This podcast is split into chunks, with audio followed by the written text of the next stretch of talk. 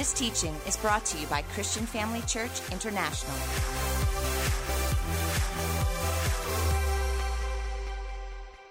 It's a, message that you'll be able to take to some, someone else and, and, and help them as well. Because I really believe that there's never been a time where the gospel is more needed than right now, family, when there's just so many people who just seem to have lost all sense of hope. So, really, as I said, I, I hope that this is really going to encourage you, but more than that, that it will inspire you to help others in, in the season that we find ourselves. Have you found maybe through the season that you may have been using these words? It's just unfair. Is it just me? Okay, it's just unfair that we just can't have church like we used to. It's just unfair that I can't go do my shopping like I prefer to. It's just unfair that maybe my job looks completely different to what it used to look. It's just unfair that I can't spend the time with my family and friends like I want to, and I can't even go and see that person in the hospital. It's un- unfair that you guys have to sit in, in church with this thing of your face. It's unfair that I can't come down there and give you a hug that I so really want to do that. So I don't know whether you've said that, but I know I have. And really, family, the truth is that this, in this season, it's kind of treated us all differently. And for many of us, we have experienced some very unfair circumstances. I mean, we didn't ask for them. We certainly didn't create them. We just had to kind of put up with them, right? And for a lot of us, I mean, whether you're at home right now, whether you're in, in our auditoriums here, really it has affected us in so many different ways. You know, for some, I mean, maybe you've, you've had a loss of employment. And for others, maybe you're in the hand sanitizing business and this has been a really good time for you. right? But some other businesses are really struggling because of circumstances beyond their control. And it's just unfair. Now, if you're a parent here tonight, I mean, you know your children have probably often said, it's unfair. It's normally because somebody's got something that they want, right? And what do we respond as parents? We normally say something like, well, life's unfair. Get over it. Right, I don't know if this needs to be fixed or something. So, let me carry on. But if you said that, Anyone out there? Okay, so you may think, oh, Pastor Jenny, this is not a very encouraging message. Where are you going with this thing? Just hang in there, it's going to get better, okay? But really, there just are seasons in life sometimes that seem to be unfair. And maybe that's the best way to describe them.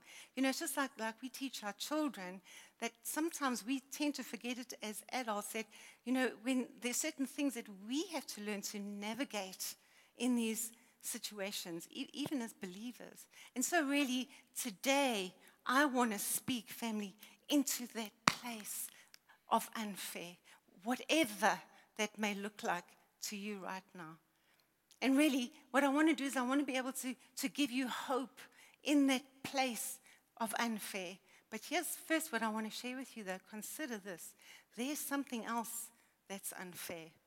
And it really is it's the grace and the favor and the goodness of God. I mean, that's really unfair. It's unfair that He lavishes it over us when we really don't deserve it. And every day, family, He extends towards us His mercy and His goodness and His kindness. We're, we're actually not deserving of it. It's unfair that He would do so much for us when we just feel there's actually so little that we can do in return. Am I right? So the good news is, is if you feel like you're dealing with an unfair scenario right now, I want you to know that there is hope for you today. And that there is a story that God is writing by His grace and His favor that maybe we just need to be reminded of. So, really, when I read through the Bible, I want to tell you there are many people that had to deal with unfair circumstances. I mean, think about it. It was unfair that Moses was born as a boy at a time where there was an edict in the land that all little boys should be murdered. It was unfair that there was this guy that every time his mother looked at him, all she could think about was the pain that she endured when she brought him into the world, to the point where she named him Jabez, which means pain. Now, you all know that I love the story of Jabez, right? But you know what? He took his unfair circumstance to God and he said to God, I wonder if you could write me a different story. I wonder if you could do something to change the script. And God said, I like that. I like that you've not just lived with this title that somebody gave you, but you have come to the one who can rename you today. And family, that's who we are coming to. We are coming to the one who renames and rewrites the story of our lives. So I want to take us right now to a place in the Bible that the story plays out about very unfair circumstances somebody had to deal with. And really, what I want us to learn from what they did, how they navigated this thing, so we can apply this to our own lives. The message is about a place actually called Lo-debar. Now, this was an actual place where people actually lived, and I'm saying that because it wasn't a great place. It wasn't one of those places that you pass through on holiday and say, Ooh, I like to live here. In fact, I think the property prices were pretty low, and I also think it definitely wasn't high on the tourist list in that area because Lo-debar literally means this a place of no pasture, no word, no thing. Actual place that existed in the Word. So, really, I think in this season that just maybe we feel, or maybe something has happened in our lives that has caused us to feel that man, I'm, I'm living in Lo-debar. I just feel like, like, like I'm, I, I've lost everything. I just feel that, that something has happened, and, and there's just all these things that made me feel like those things that made me comfortable have been removed. I feel like I don't have a voice anymore. I feel like I don't know how to express myself anymore. I just feel like everything that was connected to me has all been disconnected. And that's kind of the place called Lo-debar, right? Now, if that's where you kind of feel, or, or maybe somebody that you love is currently living, it's time to step in and help them out of Lo-debar into the grace and the favor of God. Now, this person ended up there through nothing that he did and really no choice of his own. And his life was very unfair. And this is Mephibosheth's story, and it's told in the book of Second Samuel. And I want to read to you really how this child's life literally, in a moment, turned from being very good to very, very hard. Let's just have a look at it right now. Second Samuel chapter 4, verse 4, it says, Jonathan, the son of Saul, had a son who was lame in both feet. He was five years old when the news about Saul and Jonathan came from Jezreel. Now, family, the, the news that came from Jezreel that day was that this little boy lost his dad and his granddad. I mean, it's unfair that overnight this little boy lost the two people in life that he looked up to his father and his grandfather. Now, because he lived obviously in the royal household, there's this urgency now to move him out of there because obviously his life would be endangered now that there would be a fight over who would take over the dynasty of that household. And really, the person that he really thought should have been able to look up to and the person he should have been trusting should be, let's have a look at this, his nurse. Let's see what it says. It says his nurse picked him up and fled. But as she hurried to leave, he fell and became disabled. His name was Mephibosheth. In one moment, his life went from one reality to a whole other reality. He went from being a prince to a fugitive. He went from being an able bodied person to a disabled person. Family, he went from a palace lifestyle to this place that he was taken to of Lo-debar. Now, maybe you feel that maybe you were in one place and now you're in a completely different place. And maybe you were employed and now you're not. And maybe you kind of knew what was happening in your future and where you were going, and now you just have no clue what your future is going to look like. That was his life. So, we want to draw some lessons from this man's journey and what did he do and how did he end up leaving Lo-debar? Because I've got news for you tonight, family we are going to leave Lo-debar. Amen. Some of you don't even think it's possible to get a different story out of the season. But I want you to know that God is writing your story already. And that is going to change your future. So I want us to really have a look at Mephibosheth's story. But the first thing that I want us to learn here is this. Have a look at this. The status that life gives you does not alter the significance within you. Family, listen to that again. The status that life gives you does not alter the significance within you. Mephibosheth, he lost his title. He did not lose his value. Only his title. He did not lose his value. And let me tell you something in this pandemic, there's a lot of people that maybe your roles have changed. There's a lot of people, maybe your status has changed, but your status does not alter your significance. You are a child of God. You are chosen. You are valued. You are loved. You are called. And I think in the season of shaking, there's just some things that maybe we were clinging to for our identity. And maybe some of the things that we were building our lives on have really revealed themselves to be very unstable structures. So we really, you know, it's almost like we come to church and we say, you know what, I'm building my life on Jesus. And then suddenly we lose our job and we say, oh, I thought I was building my life on Jesus. But maybe, just maybe, I built my life on, on, on my status of my employment. Or maybe I built my life on that relationship rather than on my sonship and my daughtership in Jesus.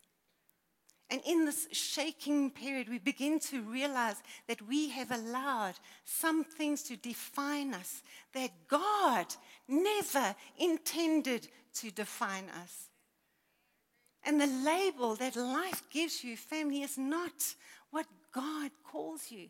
You're not that label of being disabled or unemployed or single parent or, or divorcee or ex addict or whatever it might be. You, you are not any of those things. You see, when, when God calls you, He calls you by name, not by label. Amen. And we just really have to realize that. So, really, when we look at the status of someone, if we're going to look at status, let's look at the status of Gideon. Remember that? I mean, when they came, when the guy came to Gideon, what do you say? He says, Me, I'm the weakest of the weakest of the weakest of the weak.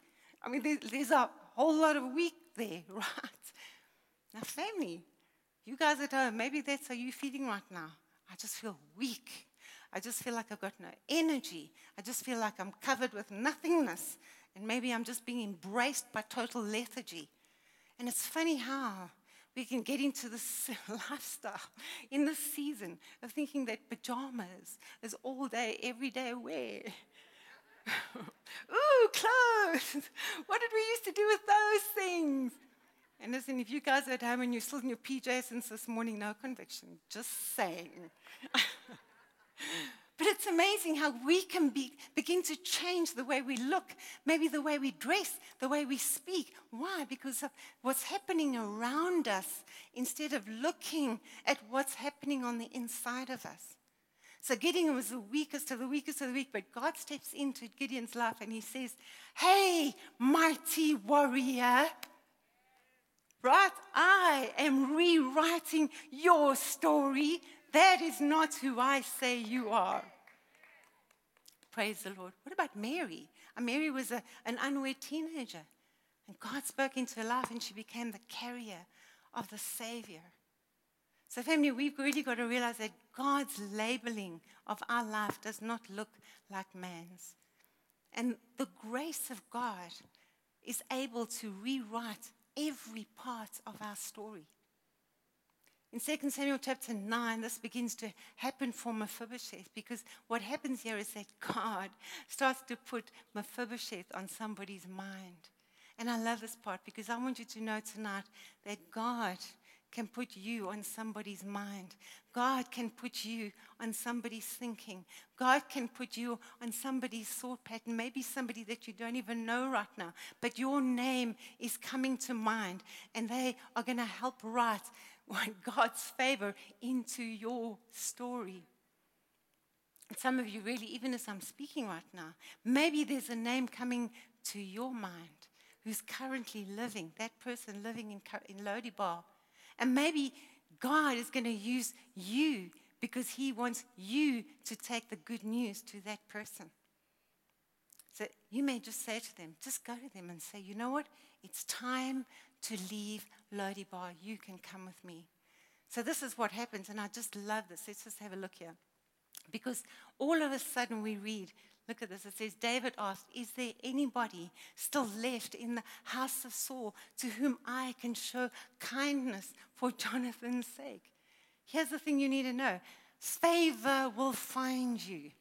God's grace knows exactly where you are. And you might be trying to plan all these ways to get your life back on the track that you want it to be. And God's stepping in and He's saying, What if I have a better track? What if I have a higher way? What if I have a plan that exceeds your plan?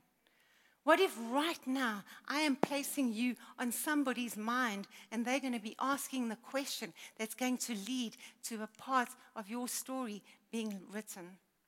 Family, so, so David says, I'm going to actually just paraphrase here a little bit, okay? David says, Is there anyone? And, and somebody steps forward and he says, Oh, yeah, you know, there, there is still a son of Jonathan alive. You know, he, he's lame in both feet.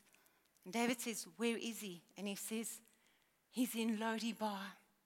He's in a place where there's no pasture, no word, no thing. And David says, oh, I love this. Send somebody and bring him to me. I just love it. When God gets involved and he says, he sends for you and he calls for you. Family, now this is what you need to know that when God calls for you, you you've got to respond.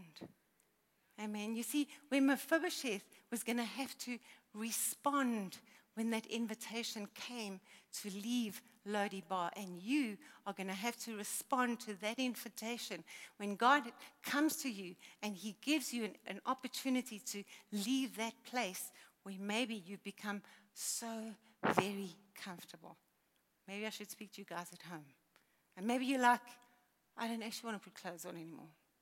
These pajamas have actually molded themselves to my body and they just fit me so perfectly.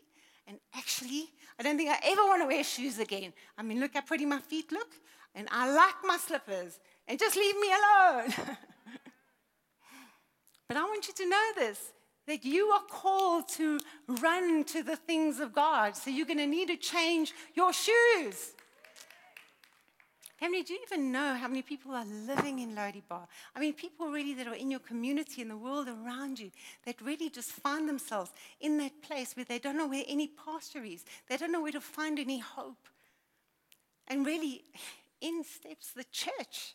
Because in our story, David steps in and he says, I'm sending you an invitation. Would you like to leave Lo-debar.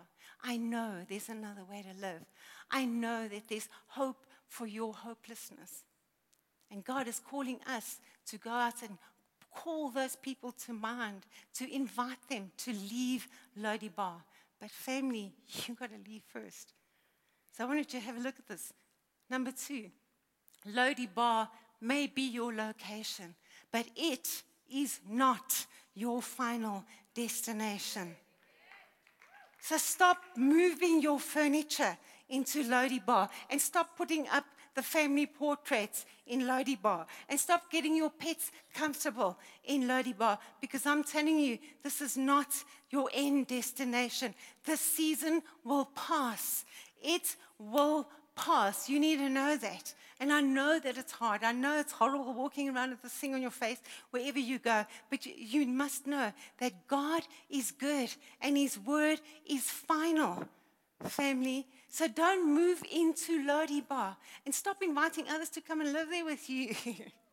Amen. You know what it says in Psalm 23? I mean, you know this anyway. It says, He makes me lie down in green pastures. But if we go to verse 4, it says, He helps me to walk through.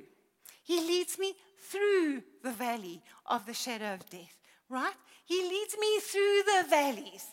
Now, we as a church, we get this whole thing the wrong way around. Because what am I doing? I'm lying down in my valley and I'm rushing through my pasture. And God's like, stop.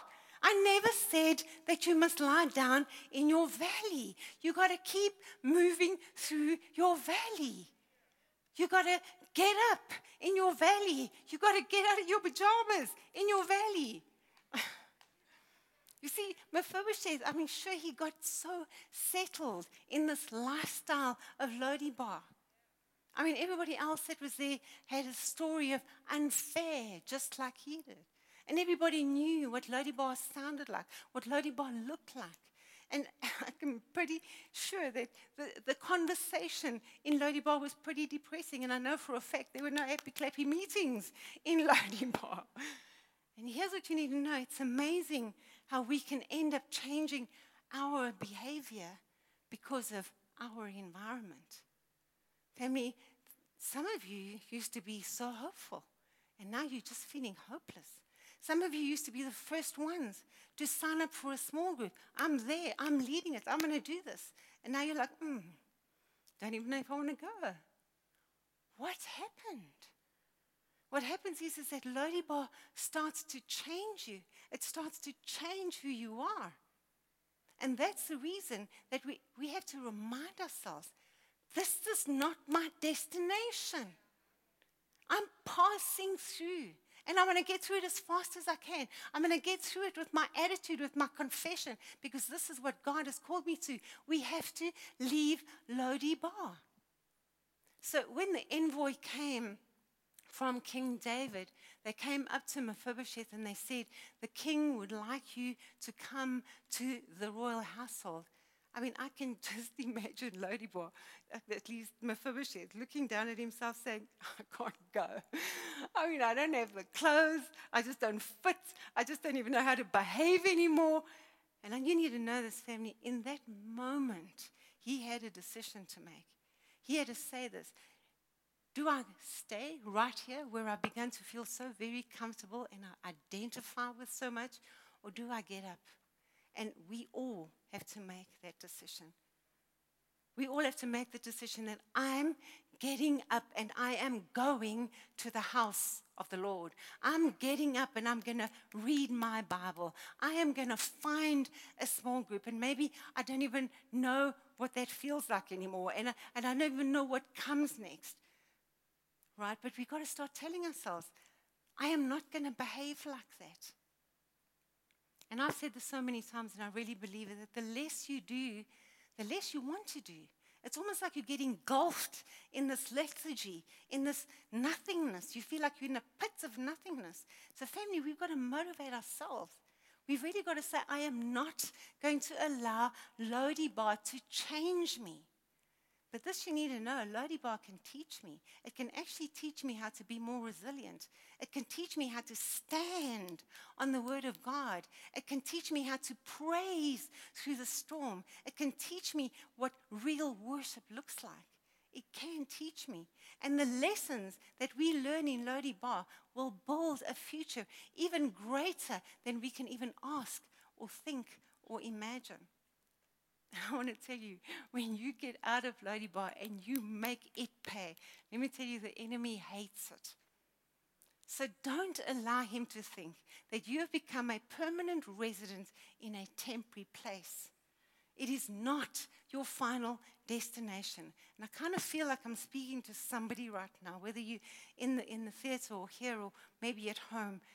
You need to know this is not your final destination. The end of your job is not your final destination. And that fear that feels like it's eating you up right now is not your final destination. Today, I want you to hear this loud and clear. You've got to get up. You've got to get ready for the envoy of God's invitation to leave Lo-debar. And you might have to leave some company behind that you made in Lo-debar. And you may need to change your conversation a little bit that you used in Lo-debar.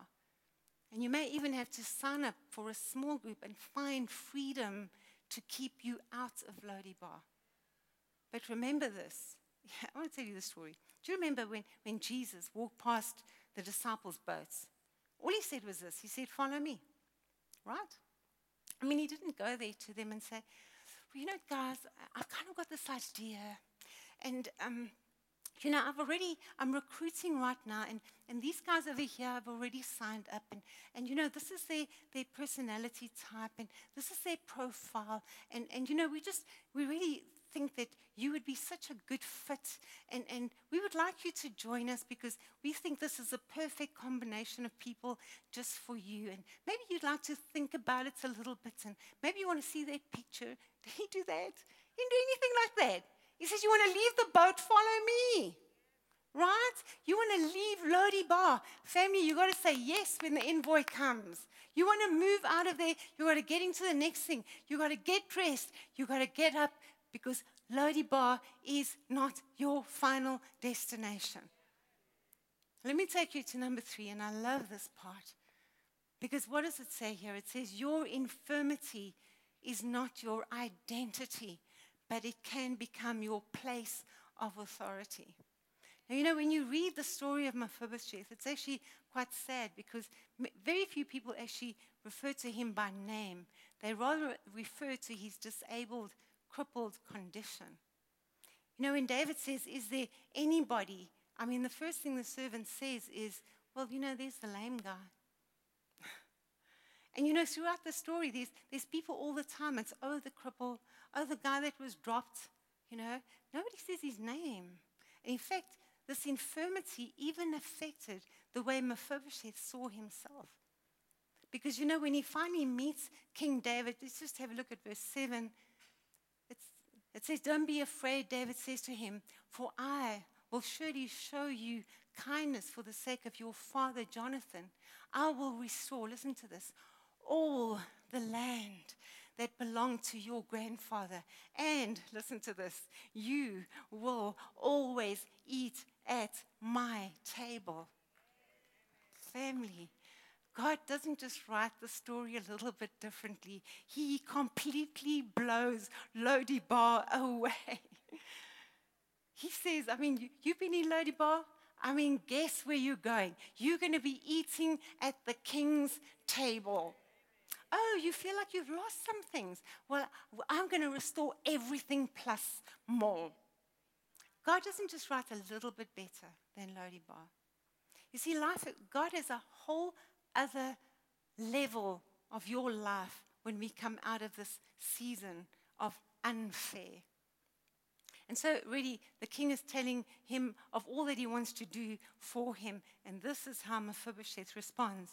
He says, It says, Mephibosheth bowed down and he said, What is your servant that you should show, take notice of, of a dead dog like me? Family, he lost such, such a sense of value, such a sense of worth, even about himself, that he refers to himself in a way where his infirmity caused him to see himself differently. Now, now I don't know what it is that's hurt you. And, and I don't know, maybe even harmed you. And I don't know, maybe who has walked away from you, or maybe what has been said about you. But I want to say this to you.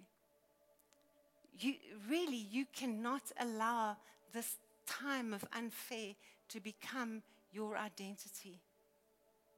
Because if you do, you'll be known as that one who is always bitter. You will be known as that one that always feels betrayed. You'll, you'll be known as that one that's always mad at the world if you allow it to identify you. But instead of allowing your infirmity to become your identity, why not use it as a platform of authority? Why not say, you know, that which the enemy meant for evil, God is going to use it for good? Why not say, where I've lost, I'm going to see so much more gain? And, and maybe I'm an ex addict where I can say, listen, I broke free. You can break free too. Why don't you stand on that very place that the enemy meant to maim you and to lame you and say, I have authority because I have left Lo-debar and I'm going to be eating at the king's table because you need to know, my family, you are invited to a seat at the king's table. So you want to start putting down that happy meal that the enemy keeps wanting to give you as a substitute. There's nothing happy about that happy meal. So, really, stop living off a lesser meal that life keeps serving to you when you are called to a banquet at the king's table. And let me tell you what happens when you come to the king's table. I mean, everybody, everybody calls you by name. When Mephibosheth came to, to the king's table, I mean, they didn't call him anymore the lame, crippled one at the king's table because they had to show some respect. I mean, uh, to everybody who sits at that table. So as soon as he got to the king's table, it was Mephibosheth, would you like to sit here? Mephibosheth, can I bring you a drink? Yes, please. Mephibosheth, would you, are you ready for your next course? They were all calling him by name once he entered into the area of the king's table. Not in Lo-debar, but in this household, everyone called him by name. Here's what I want you to know. Do you know what the name Mephibosheth means? It means the destroyer of shame. God used that very thing that it made him feel so embarrassed, that very thing that made him feel so crippled and bent over in, in, in pain. He meant use that very, very thing that, that tried to identify him and relocate him. And God said, No, no, I will call you by name. And every time I call you by name, I, we will destroy the shame that that enemy tried to put on you. Every time I call you by name, you will walk away with an authority that comes from the place that that enemy thought would forever be your infirmity. You see, when God calls you by name, you are not called the names that Lo-debar tries to give you. Now, you may be in a season right now that you really feel is very unfair, but I want to remind you again that God's favor is also unfair. And family, God's favor and His goodness and His grace rewrites your story every single time. So, wherever this finds you today, and I really want you to know that you are not meant to live in Lo-debar. And more than that, there are people around you right now who are camped out in Lo-debar, and you need to call them and you need to say, You are my mind. Can I collect you? Would you like to come to a freedom group with me? Can I just come and pray with you through the situation? Why? Because you need to know that there is an invitation to leave Lo-debar and come to the king's table because you deserve a seat at the king's table because you are a child of the Most High God. So, family, I, I really would like to just pray with you in a moment because, I, I, as I said, I don't know where this finds you. And, and maybe in, in, in, a moment or say, you, you, maybe you're just saying right now, you know what, I just, I feel, I feel like I've just even so far from God. I, I, feel like I've almost forgotten who I am. I, I feel like I'm de- identifying with Lo-debar. I feel like I'm being engulfed by lethargy and, and nothingness. But you need to know today, you don't have to be lost in your unfair because you are found tonight. There is an invitation for you to come to the king's table. And I just, I would really like to just pray for every single person. And if you're in a good place right now, I'd like you just to keep people in prayer because we really want to pray for people who are going through this unfair situation. Amen. Can I just ask everybody just to, to bow your head, just close your eyes for a moment? Father God, thank you, Lord, for this message. And thank you, Father God, that in our hearts we know that you have called us to a place at the king's table. And Father, we want to lift before you tonight every single person that finds themselves in this unfair scenario, Father, that they feel like they're camping out in, in a place of no posture, of no word and no thing.